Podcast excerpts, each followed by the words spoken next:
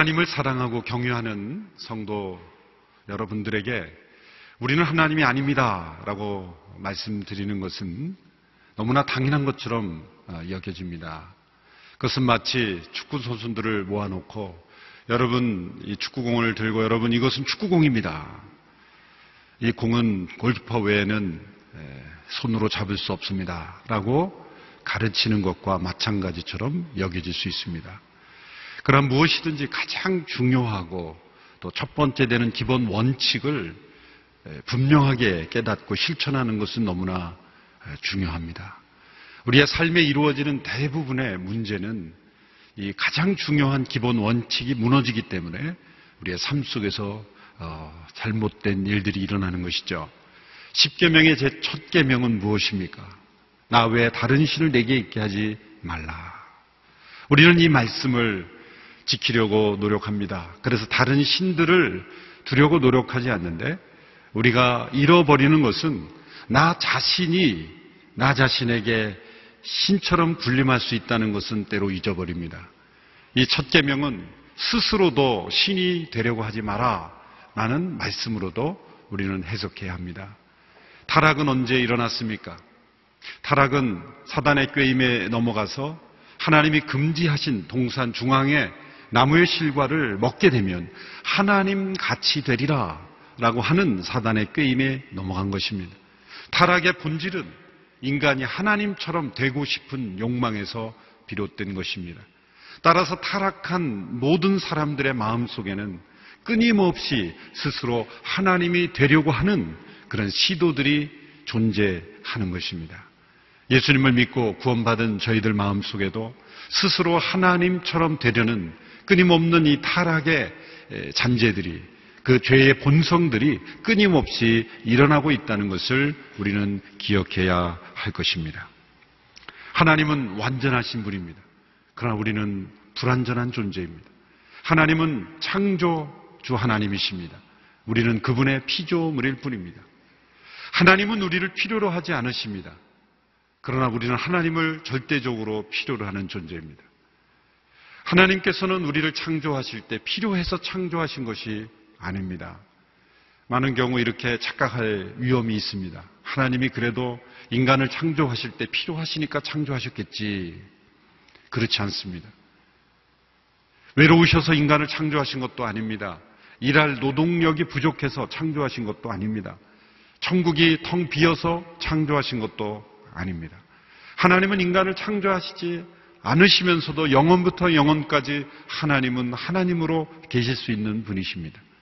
하나님께서 인간을 창조하신 것은 하나님의 자유로운 결정으로 하나님의 사랑 가운데 그렇게 하기로 결정하셨기 때문입니다.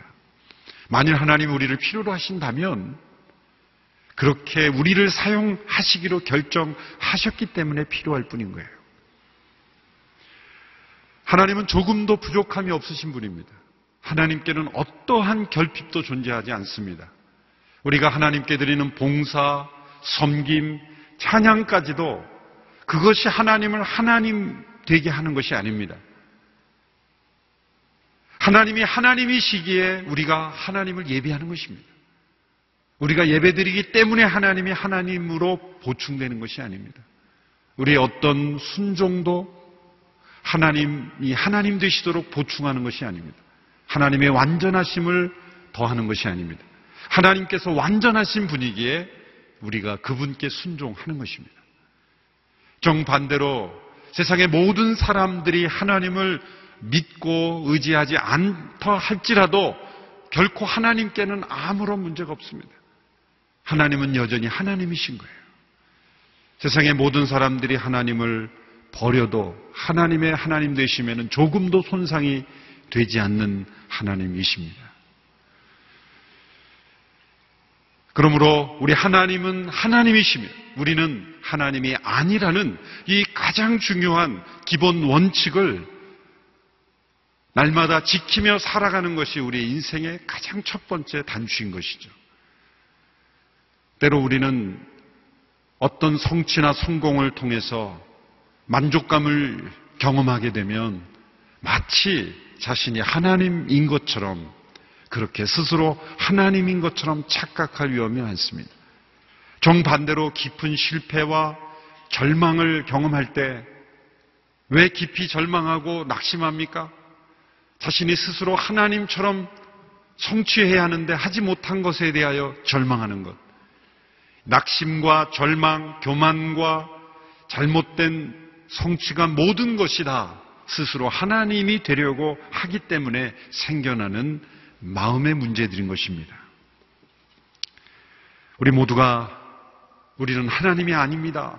라는 이 진리를 우리가 깊이 기억하고 순종하는 우리 모두가 되기를 축원합니다. 함께 따라해 보시겠습니다. 나는 하나님이 아닙니다. 우리는 하나님이 아닙니다. 바울과 바나바가 루스트라라는 곳에 이르러 태어나면서 걷지 못한 장애인을 고치는 기적을 행하게 됩니다. 바울이 전하는 말씀을 귀 기울여 듣던 한 장애인을 바울이 주목하게 됩니다.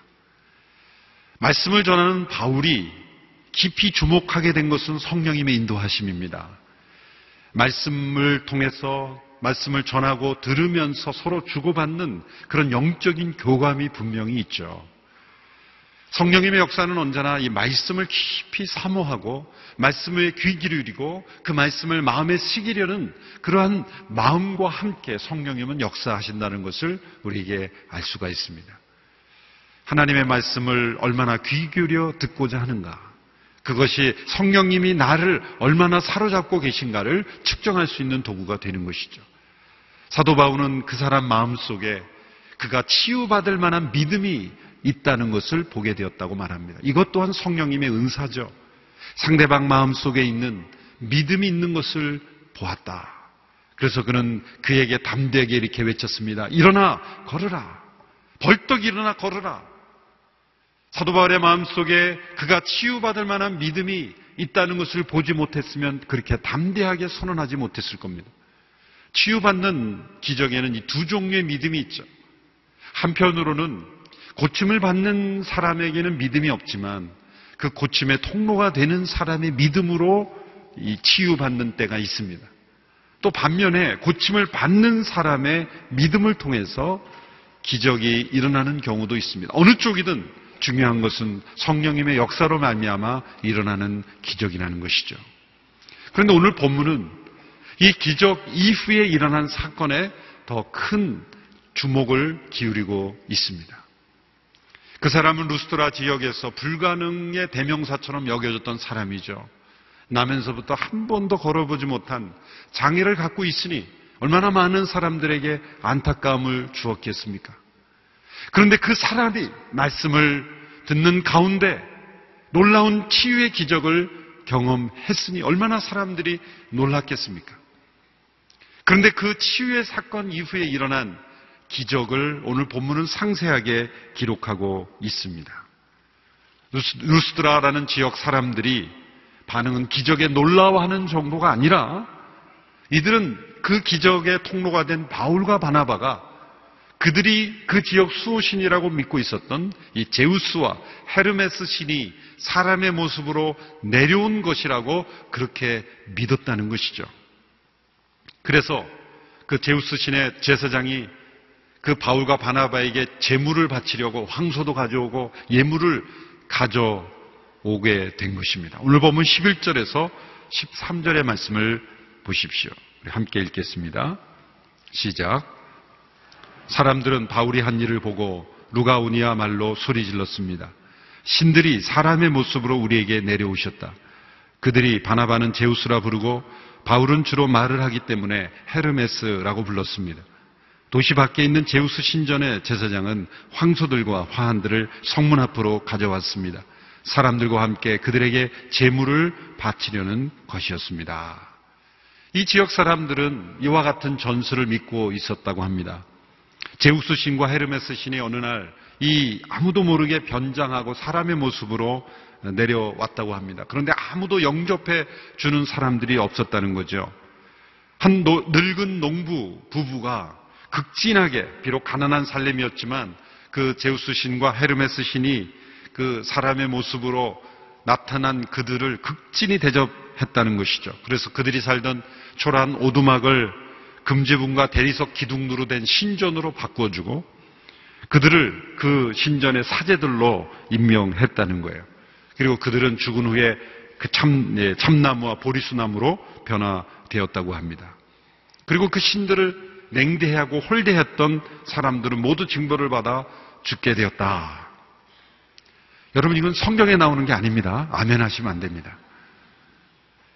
그런 전설이 그 지역에 내려오고 있었는데, 그런 일이 실제로 있었다고 굳게 믿었던 그들에게 지금 날 때부터 한 번도 걸어보지 못한 장애인이 고침을 받는 놀라운 기적을 보면서 누군가 그런 생각을 먼저 시작했을 거예요.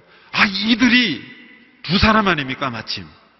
제우스와 헤르메스 신, 이 두 신이 내려온 사람이 아닌가? 라고 얘기를 시작했을 겁니다. 그런데 한 사람이 그들이 아닐까라고 했는데 그 옆에 사람은 잘못 듣고 그 사람이다라고 전하기 시작했고 그 소문을 들은 사람들이 이들은 제우스 신과 헤르메스 신이 다시 내려온 것이다. 예전처럼 실수를 반복해서는 안 된다. 예전 우리 조상들은 그 신들을 대접을 잘 못해서 큰 징벌을 받았지만 우리는 그렇게 해서는 안 된다. 그래서 제우스 신의 제사장을 부르게 되고 황소 그리고 화환 제물들을 가져오는 거예요. 처음에 바울과 바나바는 이들이 지금 무슨 얘기를 나누는지 몰랐죠. 왜요?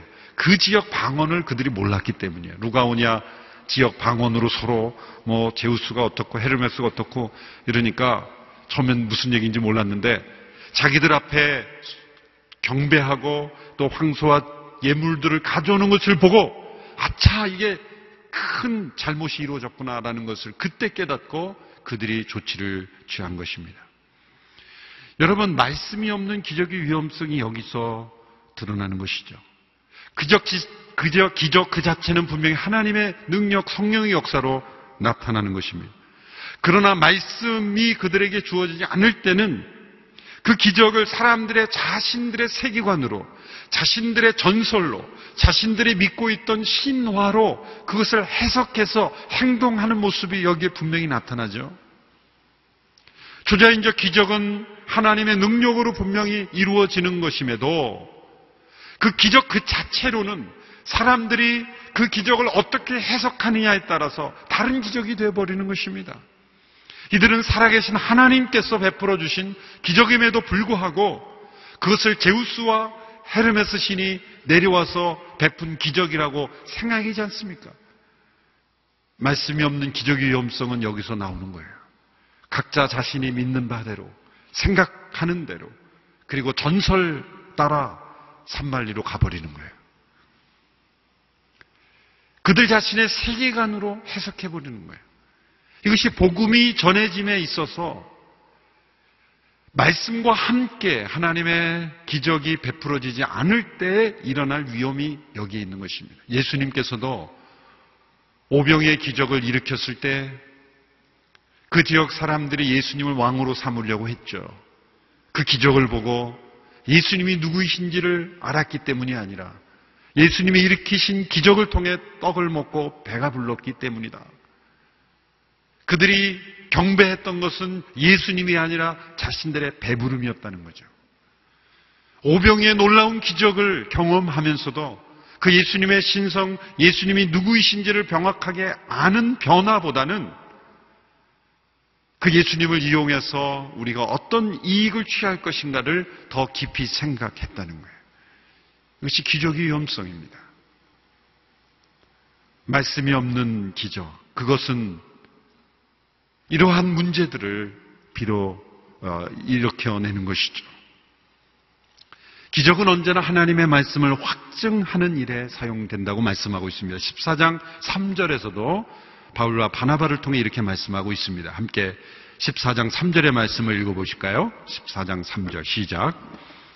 바울과 바나바는 그곳에 오랫동안 머물면서 주를 의지해 담대히 말씀을 전했고 주께서는 그들에게 표적과 기자를 기사를 행하는 능력을 베풀어 주셔서 주의 은혜의 말씀을 확증해 주셨습니다. 여기에 표적과 기사를 행하는 능력을 베풀어 주신 목적이 나옵니다. 그것은 은혜의 말씀을 확증해 주시는 것이다. 표적과 그 기사 자체가 목적보다는 그것을 통해서 주의 은혜의 말씀을 확증해 주시는 것. 지금 바울과 바나바는 그들이 전하는 복음을 통해 하나님을 섬기도록 하기 위해 복음을 전하고 있는데 그들을 통해 일어난 표적으로 인해서 도리어 그들이 하나님을 섬기지 않고 우상을 숭배하는 위험한 상황에 처하게 된 것이죠. 이때 바울과 바나바가 취한 태도가 너무나 아름답고 너무나 거룩하고 우리 모두에게 모범이 되는 태도를 취했습니다. 그것은 오늘 보면 14절에 나와 있습니다. 우리 같이 한번 읽어볼까요? 시작. 그러나 두 사도 바나바와 바울은 이 말을 듣고 옷을 찢으며 사람들 속으로 뛰어들어가 외쳤습니다. 자, 이 상황은 바울과 바나바를 제우스와 헤르메스 신으로 여기고 그 신화 속의 주인공이라고 여기고 그들을 신으로 숭배하려는 인간을 신으로 숭배하려는 그 순간에 바울과 바나바는 옷을 찢었습니다. 옷을 찢었습니다. 이것은 무엇을 의미합니까? 마땅히 하나님께 돌려줘야 될 그 영광이 자신들에게 돌아온 것을 회개하고 참회했다는 거죠. 어찌 이런 일이 있을 수 있습니까? 참회하는 그 모습으로 옷을 찢은 거예요. 애통하는 마음으로 옷을 찢은 거예요. 그들이 옷을 찢은 것은 그들이 복음을 전할 때 돌에 맞는 고통 그리고 사람들의 그 대적 앞에 고난 받을 때 옷을 찢지 않았습니다. 복음을 대적하고 그들을 환영하지 않는 그들을 핍박하는 무리들 앞에서도 그들은 대, 담대하게 꿋꿋하게 그렇게 그들은 서 있었습니다. 옷을 찢지 않았어요. 그러나 자신들이 숭배를 받고 영광을 받을 수 있는 그 순간에 그들은 옷을 찢고 우리는 하나님이 아닙니다. 이 영광을 우리에게 돌려서서는 안 됩니다. 깊이 애통하는 마음으로 옷을 찢고 사람들 속으로 뛰어들어갔다 그랬어요. 얼마나 다급했으면 뛰어들어갔겠습니까? 아마 사람들에게 외쳤을 거예요. 우리 손가락도 당신들처럼 똑같이 있습니다. 우리 얼굴을 좀 만져보십시오. 우리 몸을 좀 만져보십시오. 우리도 당신과 똑같은 사람입니다. 우리는 경배할 대상이 아닙니다. 여러분, 이 타이밍은 너무 중요합니다.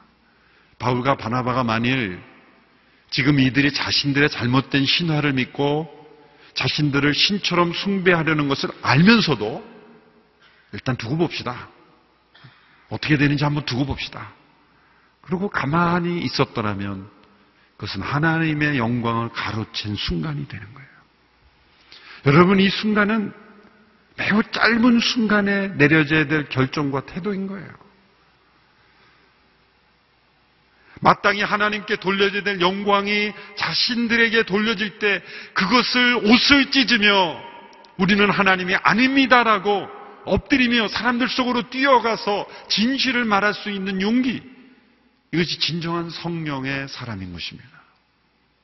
우리는 정반대로 우리를 인정해 주지 않고 우리를 멸시하고 우리에게 우리를 대적하고 우리를 핍박하면 그때 옷을 찢고 우리를 높여주고 우리를 칭찬하고 우리를 때로는 숭배하려고 하면 옷매무새를 가다듬고 옷을 입죠. 아, 내가 그런 사람인 줄 아는구나. 그런 교만 속에서 자기 만족에 빠지는 그런 모습. 저는 이 모습이 얼마나 귀한지 모르겠어요. 사람들은 이 세상을 살아가면서 자기가 이룬 것도 아님에도 불구하고 자기가 이룬 것처럼 그렇게 교만해하는 이들이 얼마나 많습니까? 직장에서도 그렇죠. 가정들에서도 그렇죠. 우리 개인의 신앙생활에서도 그렇습니다. 얼마나 우리는 하나님 앞에 우리는 하나님이 아닙니다. 라는 그 가장 중요한 기본 원칙 속에서 하나님이 하신 일을 마치 내가 한 것처럼 나의 성취처럼 나의 성공인 것처럼 그렇게 만들어 버릴 위험이 많습니까? 복음을 전해서 한 영혼이 예수 믿게 되면 내가 믿게 했다. 어떻게 우리가 믿게 합니까? 성령의 역사가 아니고는 누가 예수님을 믿을 수 있겠습니까? 복음을 전해서 사람들이 믿게 된 것도 선교의 열매를 맺게 된 것도 그리고 아름다운 신앙 공동체가 형성된 것도 이 모든 것은 다 하나님께 돌려져야 될 영광인 줄로 믿습니다. 나의 나 된 것은 오직 하나님의 은혜라. 이러한 태도는 베드로와 요한에게서도 나타나죠. 이미 사도행전 3장에서 베드로와 요한이 성전 미문에 있던 일을 고쳤죠. 똑같이 그도 나면서부터 한 번도 걸어보지 못한 사람이었어요. 은과 금은 내게 없으나 내게 있는 건 내게 주노니고 나사렛 예수 이름으로 일어나 걸어라 라고 했을 때 그가 일어나 걸었어요. 성전 주변에 있던 사람들이 놀라서 베드로와 요한을 주목하며 봤습니다. 그때 베드로와 베드로가 뭐라고 고백했습니까? 3장 12절의 말씀을 우리 같이 한번 읽어보겠습니다. 시작. 베드로가 이것을 보고 백성에게 말했습니다. 이스라엘 사람들이여 왜 이를 이상하게 생각합니까? 또 우리 자신의 능력과 경건으로 이 사람을 걷게 한 것처럼 왜 우리를 주목합니까? 왜 이를 이상하게 생각합니까? 왜 이를 주목합니까? 이것은 우리 자신의 능력과 경건으로 이루어진 것이 아닙니다. 우리를 주목하지 마시고 하나님을 주목하십시오. 우리가 하나님이 아니다라는 이 기본 원칙을 잘 아는 사람들은 사람들로부터 주목받는 것을 즐기지 않습니다. 우리 자신의 능력으로 이루어지지 않은 것을 마치 자신의 능력으로 이루어진 것처럼 포장하지도 않습니다. 하나님께서 받으실 영광을 일말이라도 가로채지 않습니다. 여러분 이 바울의 이 태도 그리고 이 베드로의 이 태도가 우리의 믿음의 가장 중요한 기본 원칙이 될 수 있게 되기를 바랍니다. 그것은 우리는 하나님이 아닙니다라는 거예요. 바울은 말로만 우리는 하나님이 아닙니다라고 그들의 행동을 말릴 뿐만 아니라 그 상황 속에서도 진리를 선포했습니다. 그것이 오늘 본문 15절에서 17절의 말씀입니다. 우리 같이 한번 읽어보실까요? 시작.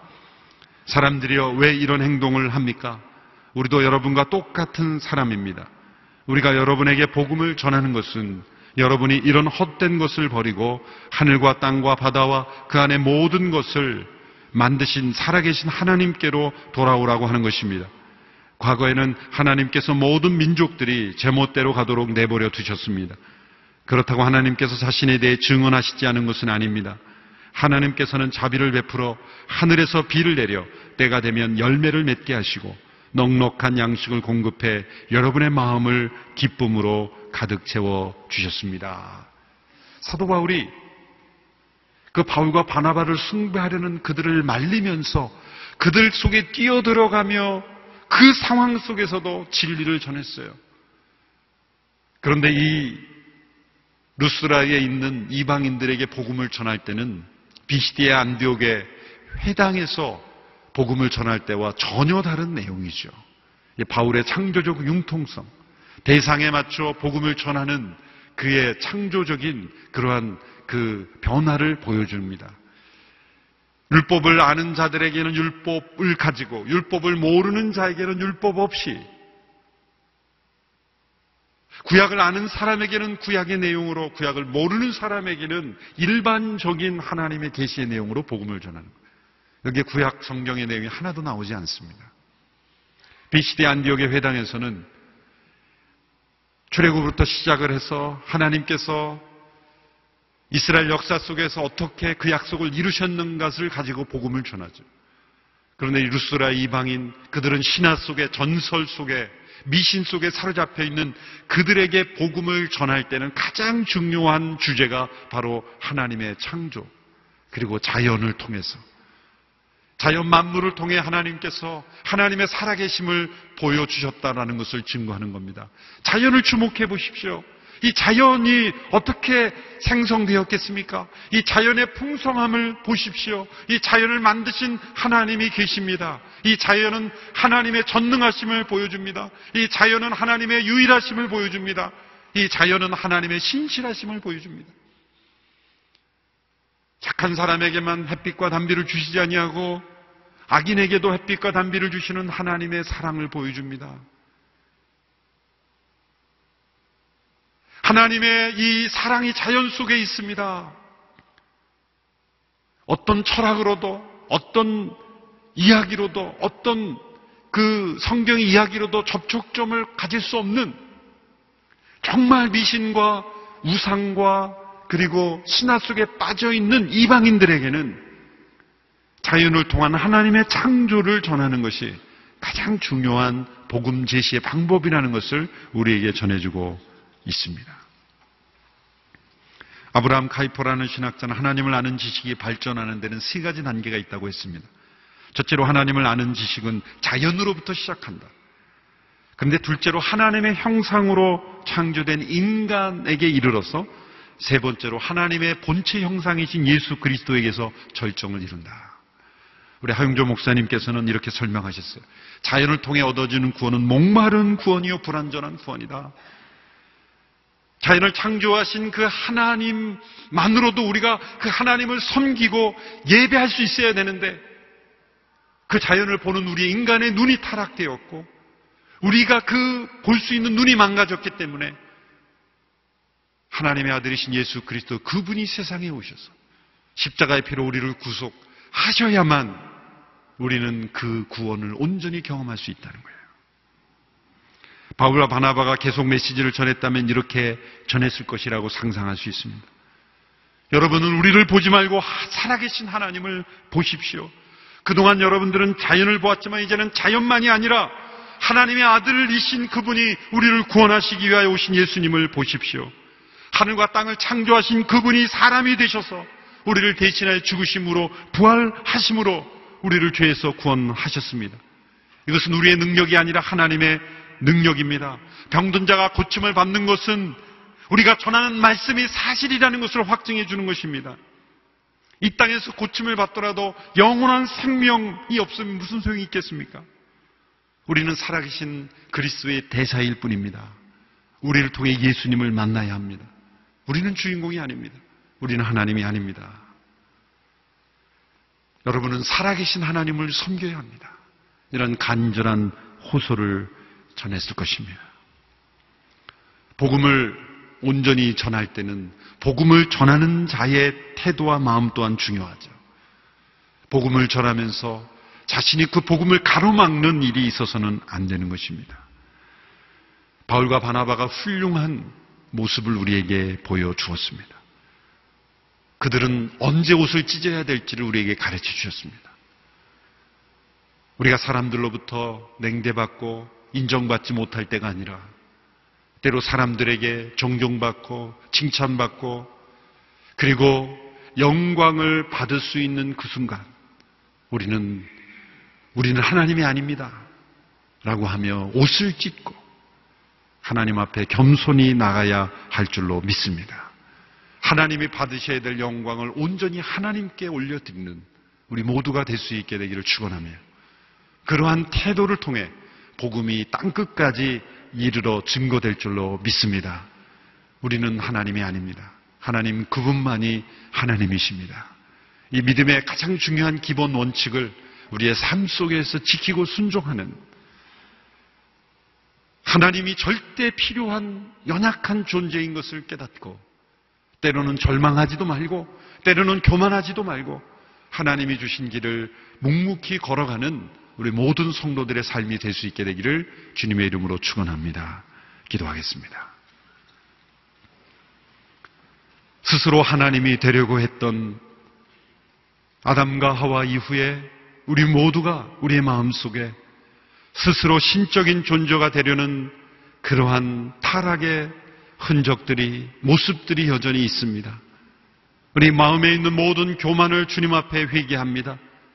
우리 마음에 스스로 내가 원하는 대로 되지 않았기에 이루어졌던 모든 절망과 좌절과 그리고 자기 자신에 대한 낙심 또한 내려놓습니다. 절망하지도 않고 교만하지도 않고 나는 하나님이 아니다라는 고백 속에 하나님이 하나님 되시도록 날마다 순종하며 나아가는 우리 모두가 되게 하여 주시옵소서. 오늘 바나바를 통해 아름다운 신앙의 모습을 우리에게 가르쳐 주셨습니다. 우리 또한 이런 모습으로 세상 속에 복음을 증거하는 우리 모두가 되게 하여 주시옵소서. 하나님이 하나님으로 높임을 받을 수 있도록 온전히 하나님만을 드러내는 우리의 삶, 우리의 교회 될 수 있도록 역사하여 주시옵소서. 예수님의 이름으로 기도하옵나이다. 아멘.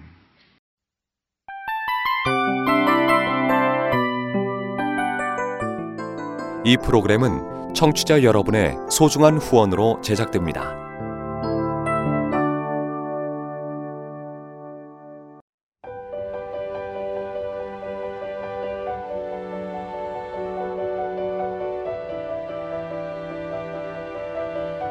세상에는 수많은 교회들이 있지만 더 깊이 있는 말씀 강해를 찾기 위해 크기로만 교회를 선정하지 않습니다. 보다 좋은 영적 콘텐츠를 더 많이 나누기 위해 방송비를 받지 않습니다. 1년 365일 복음만 전하고 싶어서 우리는 광고를 하지 않습니다. 온누리의 복음을 땅끝까지 CGN TV와 함께 땅끝 선교사가 되주세요.